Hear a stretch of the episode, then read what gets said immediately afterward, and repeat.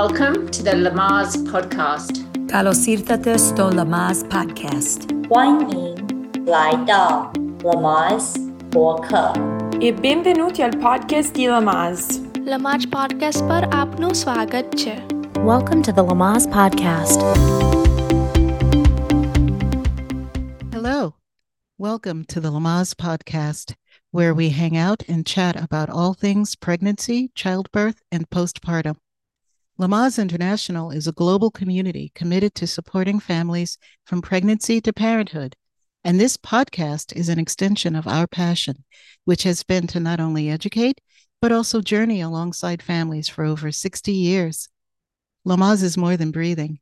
Our six healthy birth practices and evidence based education serve as the perfect foundation promoting safe and empowering pregnancy, birth, and postpartum experiences. Let's get started. My name is Robin Gibson Douthit, and I am your host for today's podcast. I am a Lamaze certified childbirth educator, birth doula, and lactation counselor living and working in the heart of New York City.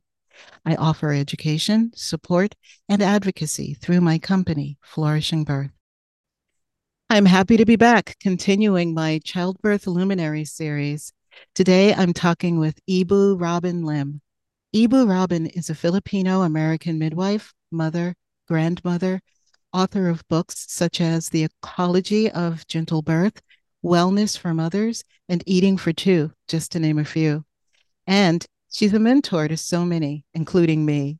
She was chosen CNN Hero of the Year in 2011 and is founder of Bumi Sehat. Bumi means Earth Mother, and Sehat means healthy. Ibu Robin is passionate about human rights in childbirth, and she believes that each individual is an essential piece of peace.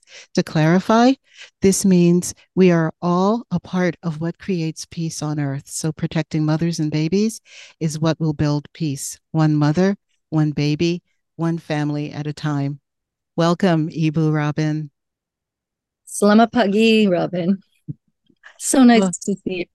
Oh my goodness. it is it's such an honor and a pleasure to be able to to speak to you. I can't wait to to share all of what you're doing with with with everyone.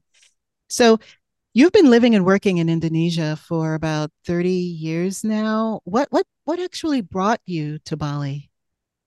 Mm. So I was living in Maui, Hawaii. God bless them right now. They're going through so much. And the birth keepers there, the midwives and the doulas, by the way, are really stepping up and serving those families who've been left homeless and who are grieving and in trauma. They're making sure that they have everything they, they need and also prenatal care, childbirth services, and, and uh, mental, spiritual health services too. So our love to those doulas and midwives out there in Maui, Yes. right? Going through that big climate change crisis. Okay, so I was living in Maui for 13 years, and for most of that time, I was a single mother. And then I had met my husband, Will, and um, he was a widower. I had gone through a year where, less than a year, where my sister died of a complication of her third pregnancy. Um, because in Alabama, you should not be a woman of color and you should not be a larger person. She wasn't a supermodel. She was a, a larger woman. And she told her OBGYN, she had insurance and she was in the care of an OBGYN. And she told him that she was having headaches. She had swollen hands, feet, and face. She her blood pressure was off the rails, but the person who took the blood pressure in the other room did not um, advise the doctor. And he said it was totally fine. Everything was fine. It was her third baby, and he didn't have time today to look into it, but he'd see her in a week. And she didn't make it through the night. She, my sister passed away from a massive um, eclamptic um, event in the middle of the night. And my grand, my, my nephews had to find their mother in the morning. And so that was very traumatic and that really i was at that time writing my first book after the baby's birth and my publisher was really excited that my sister was due when the book was coming out so she we were going to make sure she had the first copy in her hands and then we lost her at the same time uh, my midwife who had caught um, two of my children she passed away in a terrible accident and then one of my dearest friends in the world, my friend Brenda, um, who we shared our our pregnancies with. Uh, she was in New Jersey, and she had a she was killed in a terrible accident, leaving her husband um, and her two children without her. So uh, then, when Will came back to Maui with the children, and we ended up over time, the children wouldn't leave my side. Over time, we ended up married. So it was it it was it grew from tragedy, but it galvanized my commitment because uh, having lost three of the closest women in my life, I had to ask myself that question: Are you living for love every single day? And my answer was sometimes. And I was I had a wonderful job. I was poet in the schools for Maui County. I was with incredible kids. They'd send me to schools where they had traumas so that they could bring their poetry out and their word medicine. I was growing our food, most of our food. I was teaching my children how to garden and take care of chickens and geese and ducks and and goats. We were milking goats, but I wasn't living for love every day. It was a total compromise, and I had to admit that to myself. And then suddenly, this opportunity came up um, when Will and I Will and I got together because I was a single mom for a while, and Will and I got together, and this opportunity came up to come to Bali. So we came, and we thought we'd be here three months, and then I was offered a job teaching, which would keep us here a year, and we thought, why not? And during that time, we learned how to live in a village. We learned what was missing, even in Hawaii, as Americans, what we were missing. And what I miss so much because I grew up part of the time in the Philippines with my Filipino grandmother, who was a traditional birth attendant. She was a hilot. And uh, so I really started to understand what was going on here in Bali. I got pregnant almost immediately with our youngest son, Hanuman, and he was born here in the village. And after that, the the Dukun Bayi, the traditional baby catchers, started to come to me in the middle of the night and say, Can you help us? Because the maternal mortality rate on this island was off the rails 30 years ago. And so, and then I got surprises like someone, we had one of, we had the second phone in this village. And once we got that phone, the phone would ring and it would be someone from the hospital saying, All the doctors are on board. There's been a big bus accident. There's nobody in high risk delivery. Can we send someone to pick you up and bring you in? And I was a fledgling student midwife. And I would be suddenly faced with six births an hour in, in Sanglah Hospital. And they were trusting me with these um, unbelievably beautiful, amazing, strong, brave women. And I just decided that this is where I was needed and this is where I would stay. And uh, then we did our first births, myself and a, a team of midwives that I helped to get through their educations. Because when when a young woman from a poor village, from a family that can't afford to educate any of their children, has a dream to serve her people, she should be fulfilled in that dream. And so I started raising money. You know, even back then, 30 years ago, I would just get miracles. Women who were in bridge clubs would contact me and say, How can we help? And I'd say, Well, can you raise the money to put this one girl through midwifery school? And they'd say, We can try. And they'd do it. And then one by one, we had this little army of midwives. And we did prenatal care in the little, the beautiful grass roof space above my kitchen. And then at some point, we were going door to door, which many of these people didn't have doors. They had a sarong hanging in the doorway, they had pounded dirt floors. Some of them had actually cemented their floors, but they had no tiles yet because they're little by little were living off of what they could possibly scratch out of a life. And uh, and the young midwives and I would go door to door and do births. And finally, the Department of Health came to me and said, What are you doing? And I said, Well, if I'm doing something wrong, you have to deport me but I feel like I'm doing the divine creator's work. Just stop me if I'm doing something wrong. And they said, just build a clinic. If you build a birthing clinic, we're going to be okay. I mean, it was a zillion steps between that and lots of regulations and, you know, things like, no, these batik curtains made by your by your mothers here are not okay. They're too happy. You have to put plain curtains up. And then they'd say, you have to put plain curtains and you have to cut them baby's umbilical cords immediately. So we'd say, thank you for that information. We change the curtains and we keep doing delay cord clamping and cutting for three hours or more. You have to really follow the regulations and the laws of the country you're in. but you can also do the right thing. I believe that if you're doing the divine creator's work and you're following that as your as your base rule, you're going to you're going to be you're going to come up okay. And it sounds like you were absolutely called to this and to this place because there was such a need for you there. And of course, whenever that happens, doors open and there is provision and blessing. And it's so, so beautiful to hear that it it just kind of unfolded in in that way. And I, I've heard you describe Bumi Sehat as being born out of a need for respectful and loving and free prenatal birth and postpartum care. Can you can you go a little into um, about the services that you provide at Bumi Sehat?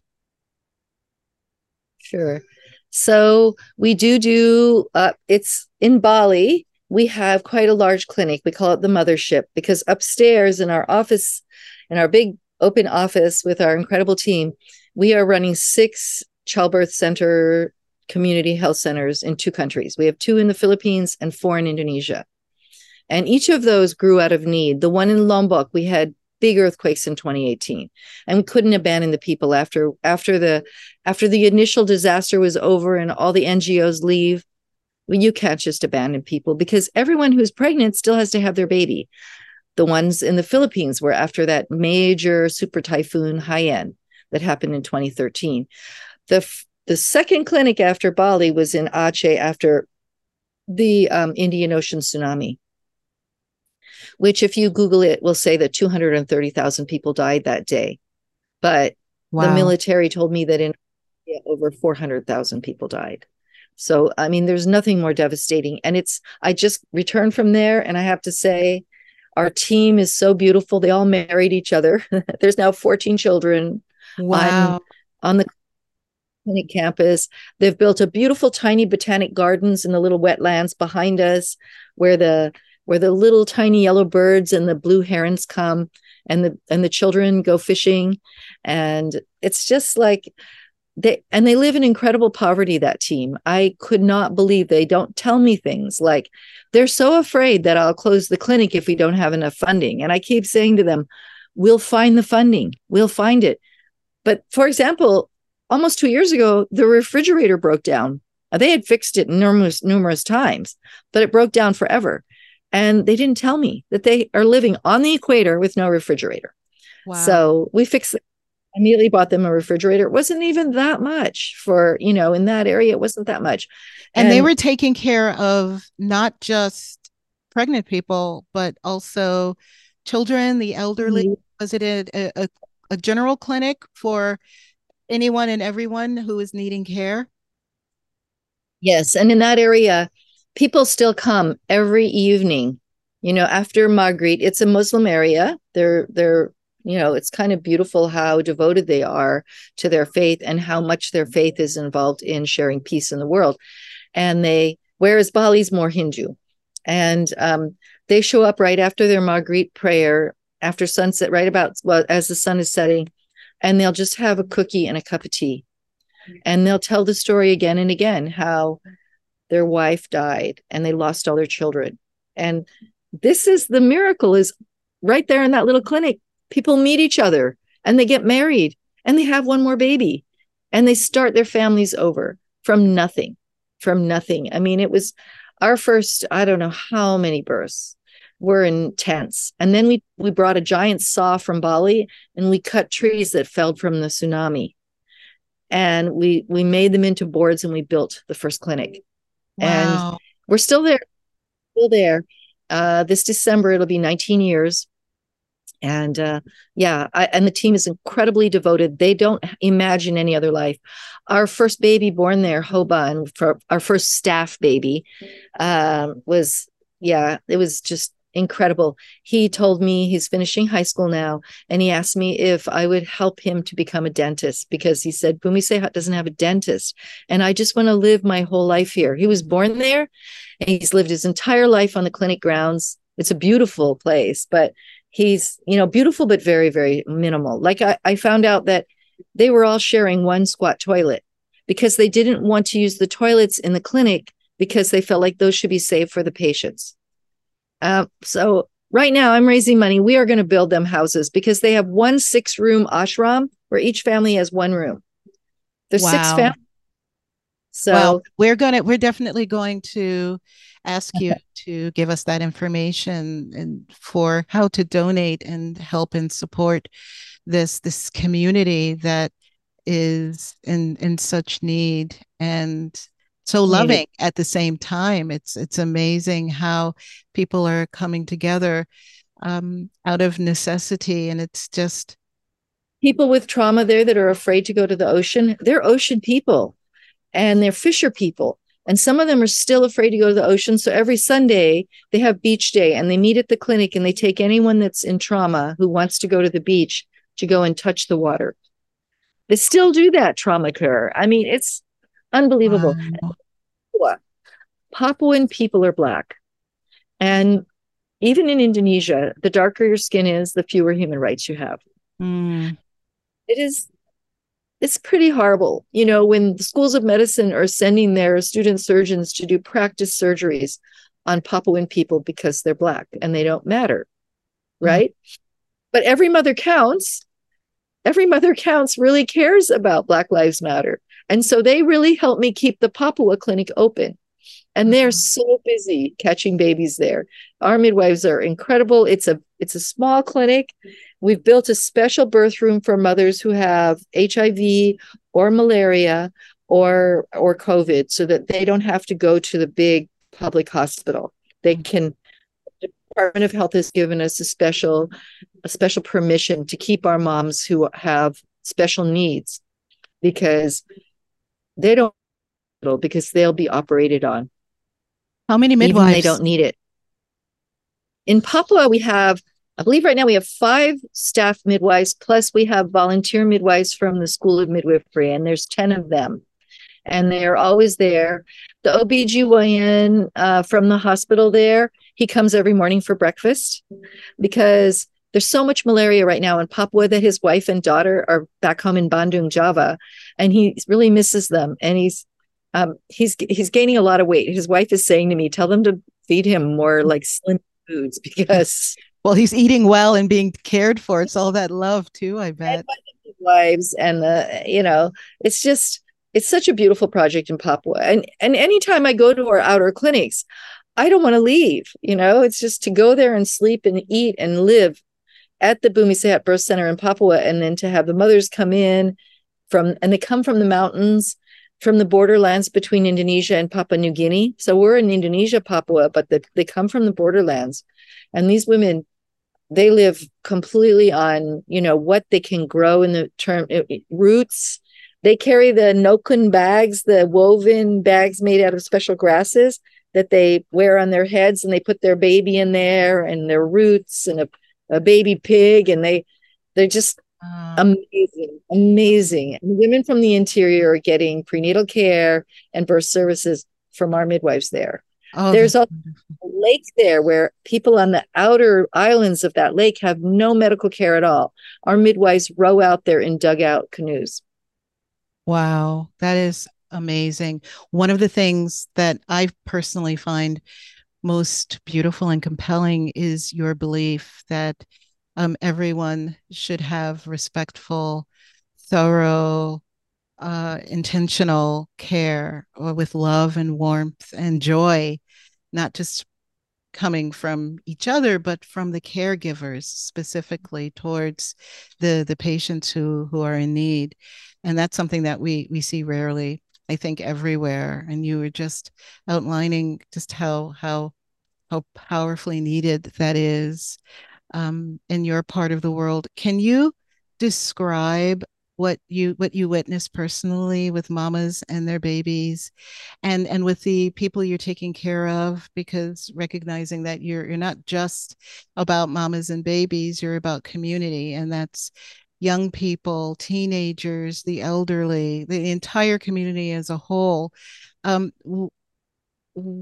what do you what do you see and witness personally um, in in this place where you're building this this this love and this peace um, and and supporting people in whatever stage they are in their life as a midwife, as a caregiver. Hmm. Well, one of the things that we as midwives and caregivers at Bumi Sehat, and and that includes the people that are that are housekeeping and the people that are helping keep our garden together and you know washing our bloody sheets and and the toilets they're on the medical team because they keep us hygienic you know? We do these team building things where we all we split the team in half and we'll go for an overnight up in the mountains. There's this really adorable catholic retreat center that the people from flores built up there and they just give us their space for the weekend.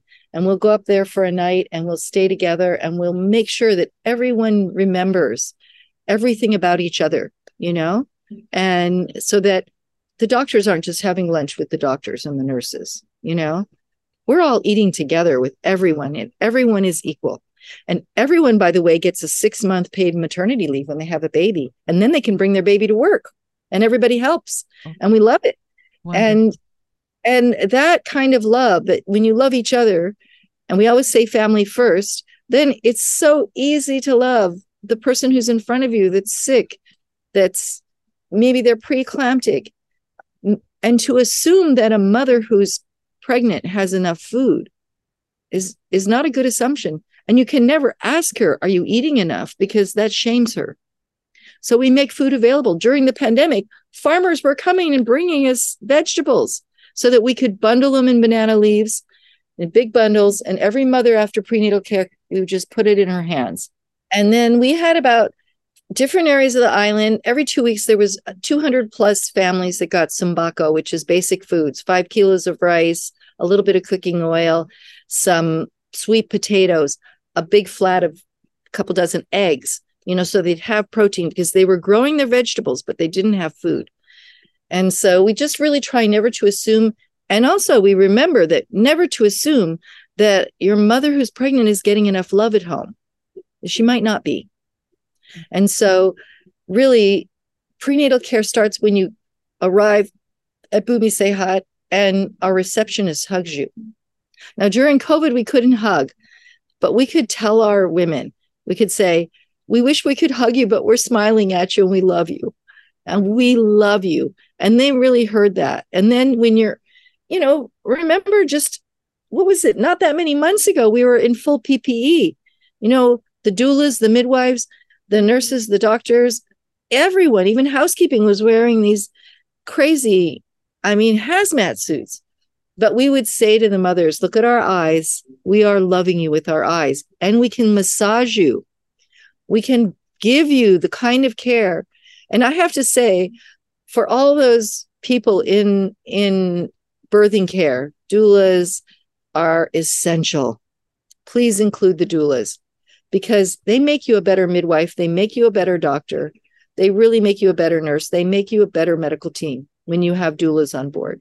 Absolutely. And, absolutely it, and that that actually leads to my next question because i know that you believe uh, quite deeply in doula support for birthing people and you provide these really lovely doula trainings um, in bali I'd love for you to talk a little bit about um, Eat Pray Doula um, and and all the beautiful work you're doing there with uh, Deborah Pascali Bonaro and um, the beautiful Malaland.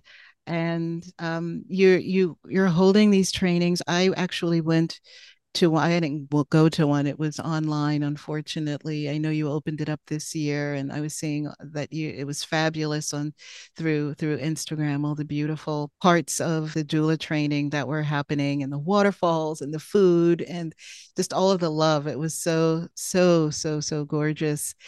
Um, I I remember last year, even though it was online we were able to look at each other through the the virtual a meeting that we were having. And I remember there was one time you were giving a talk, and while you were sharing, you were waiting for a mama who was just in the next room. having a baby and you you said to us she's very close so i'm just listening out and you would share and and it was what you were sharing was so deeply powerful and then every once in a while you would stop and just kind of look and over to where the doorway was where she was and you would be listening to see if she was calling for you and it just it touched my heart and amazed me that you were literally holding space in mm-hmm. in two places with us and with her and i i i felt it was it, the other interesting thing about it about that is that i felt you fully there for for both for both us in the the postpartum training and also for for her. And yeah i'd love for you to talk about about that training because i know there are quite a few people who are thinking about wanting to be a doula but not sure how to go about doing it and what kind of training for birth doula um, uh, to become a birth doula or to become a postpartum doula or to become both i know that you provide that um, what if anyone who is interested in in this how do they how do they get involved how do they reach out and sign up for these these beautiful workshops that are having happening in in Bali. Thank you so much. And Deborah and Pascali Bonaro and Mala Lant, we call her Mala Light, are so amazing. Yes. Uh, last um, we had them in it, we usually have them in March and in 2024 they will be in March April we'll kind of squeeze into April a little bit we'll have the doula DONA certification it's you get all of the pieces you need to to go for DONA certification and then you still have to do your your three births um, wherever you are and um, i have to tell you our our graduates are just rocking it. I can't believe the beautiful births they're doing and and many of them are making their living which hallelujah you know people who are helping in childbirth need they need to support their families too. Yes. And Deborah Pascali Bonaro has been a pioneer in really getting insurance companies to look at that and say, look, you can pay for a high cesarean rate and compared to paying a doula, why why not go for the doula? You know, it exactly. is effective. And and it's just so much more satisfying for the mother. You know, it's just so much more satisfying and well-trained doulas.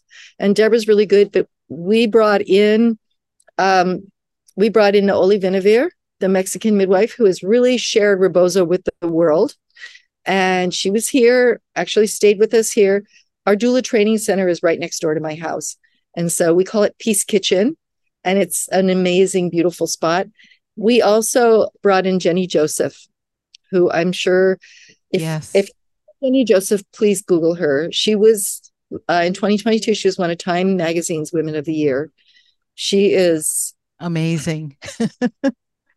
She's a revolution with a small R and a big E in her. and what a and, treat you were able to to have her come and, and share. So, and both Jenny and Naoli are coming back for our advanced course this coming year.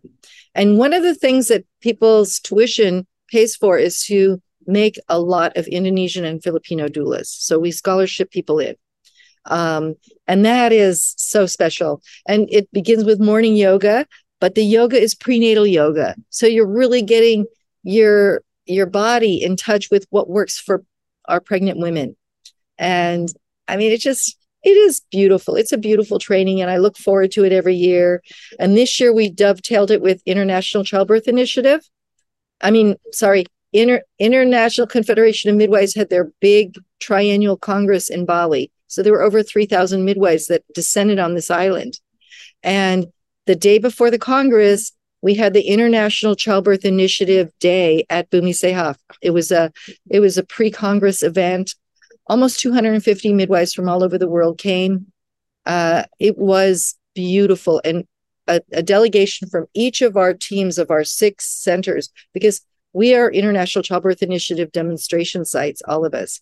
So if you haven't, anyone who hasn't uh, read the the International Childbirth Initiative, it's in many languages, and just Google it. It's so beautiful, and the work has been done. You know, with Deborah Pascali Bonaro and the International Childbirth Initiative team, what ended up evolving, and it happened just before COVID, and it has not been implemented because the world experienced a pandemic together. And but there are 12 steps. The the International um, Mother Baby Childbirth Initiative that that really got breastfeeding and all of those gentle things that happened on the women's level through hospitals has now become the vision statement for FIGO, Federation International Gynecologists and Obstetricians. I had mixed feelings about it because I felt like the price and all of these things were were keeping m- most Indigenous midwives in the world out, and um, we really talked about that a lot. And we, you know, anyway, it was it was quite emotional. But to have three thousand midwives from all over the world descend on one island, and every mother counts, made sure that Indonesians got to go by giving us a grant to be able to pay for their tuition to go in. And so we had a whole bunch of midwives from many, many islands, um, some from our teams and some from other uh, midwifery teams that got into the ICM Congress. It was beautiful. And so, so, it, it sounds like you're getting um, a lot of support from people who are coming to the island for training as as doulas, post birth doulas, postpartum doulas, and um, and with the fills up usually really fast. Um, I think we, yeah, there are a few places left for 2024, but I think because once a doula is done training with us, they really want to take the advanced. They want to deepen that. And so that usually fills up even before the birth doula course. But I got to say that a well trained doula, there's nothing like it. And please, doulas, stay in your lane. If someone tries to hire you to be a doula and they are going to have a home birth without a midwife there, it's really important that you don't you don't do that because if something's wrong, you'll get blamed. And doulas are important to lose them. We can't be losing doulas. Absolutely. And I, I recognize that as part of your training. I remember um, you talking about that uh, extensively, threading it throughout our, our postpartum doula training last year. You want to definitely be careful um, as a doula to not overstep. You, know, you want to make sure you're not saying or doing anything that can be misconstrued as, as being clinical, because you're right, that can really No, create there's a issues for others that will come yeah that will come after them definitely oh my goodness doulas. We need them. yes yes we do We need doulas and midwives and all the birth keepers need to take breaks when they can. yes yes absolutely you you sent me an article a couple of days ago that i read about uh, a doula who was really just exhausted since COVID. Thank you for sending that, by the way. And it is so true and and often not something that people who just keep giving and giving and giving in this way stop to think about when they're so deep in the work. You yourself are are really just working so hard and and pouring out love i'm i'm trusting that you're taking good care of yourself that article really awakened in me the understanding that you have to stop or else if you burn out you're not going to be good for for for anyone so i like that you said that Thank you. And Nicola, uh, as a Scottish midwife, and interestingly enough, she's practicing Muslim.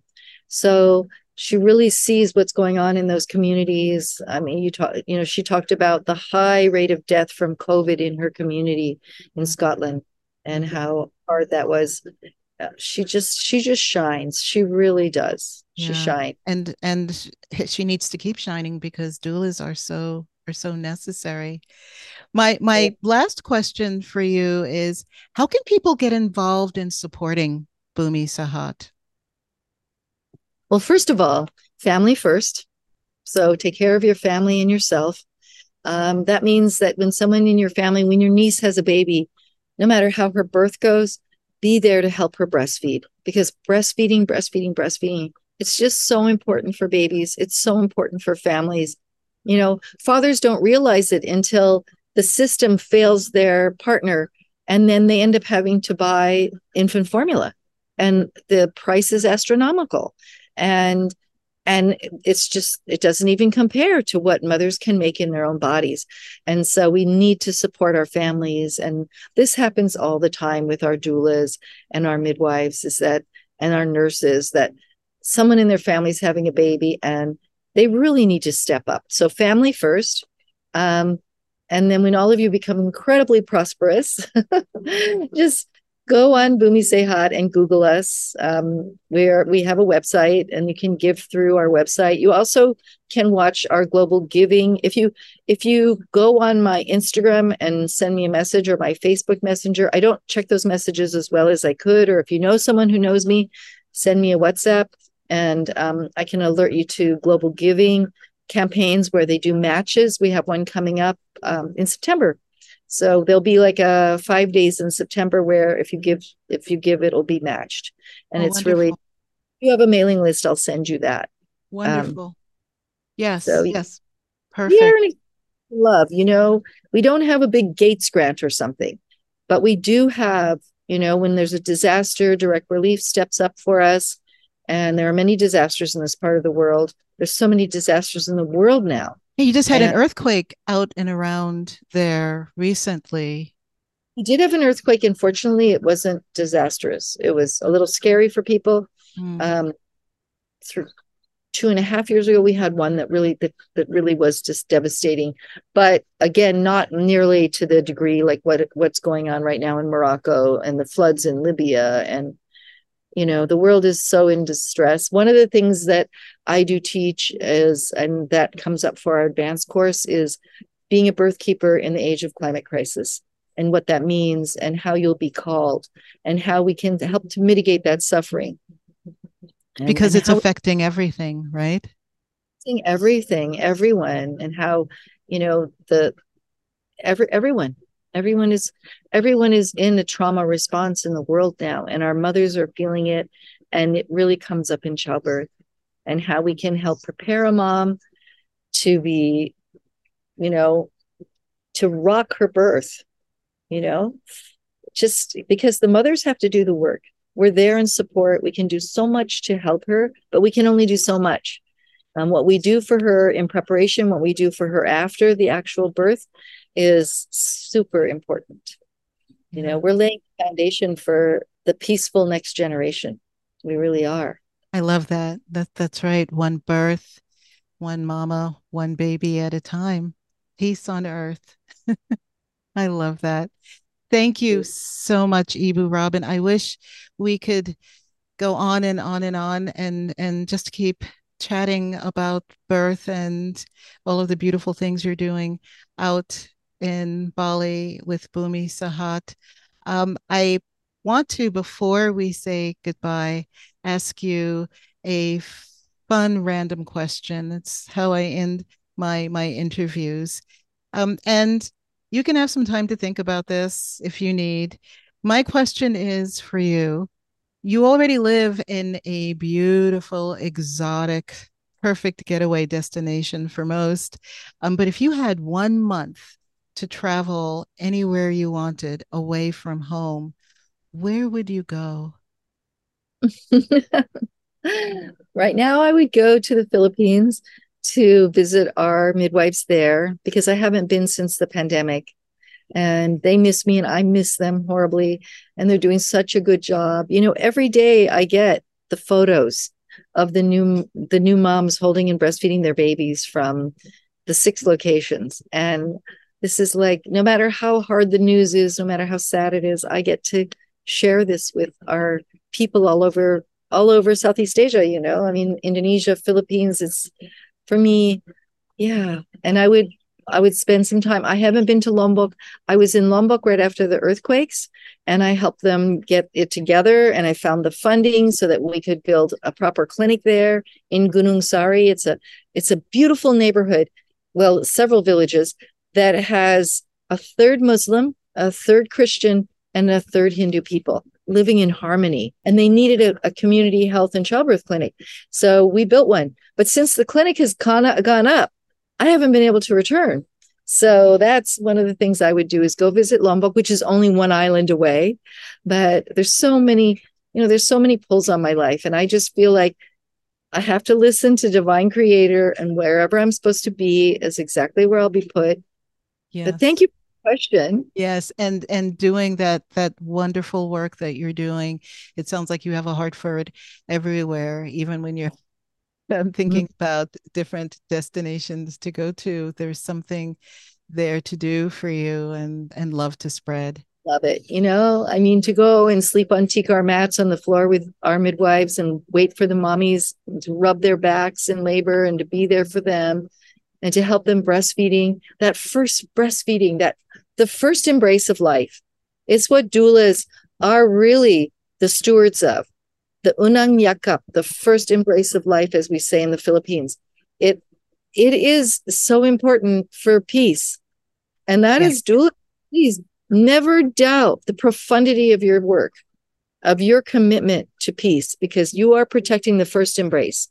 And I love you all for that. I want to say thank you to all the people out there who are dedicated and devoted to mothers and babies and families. Thank you so much for your work and for your love. We really we need each other.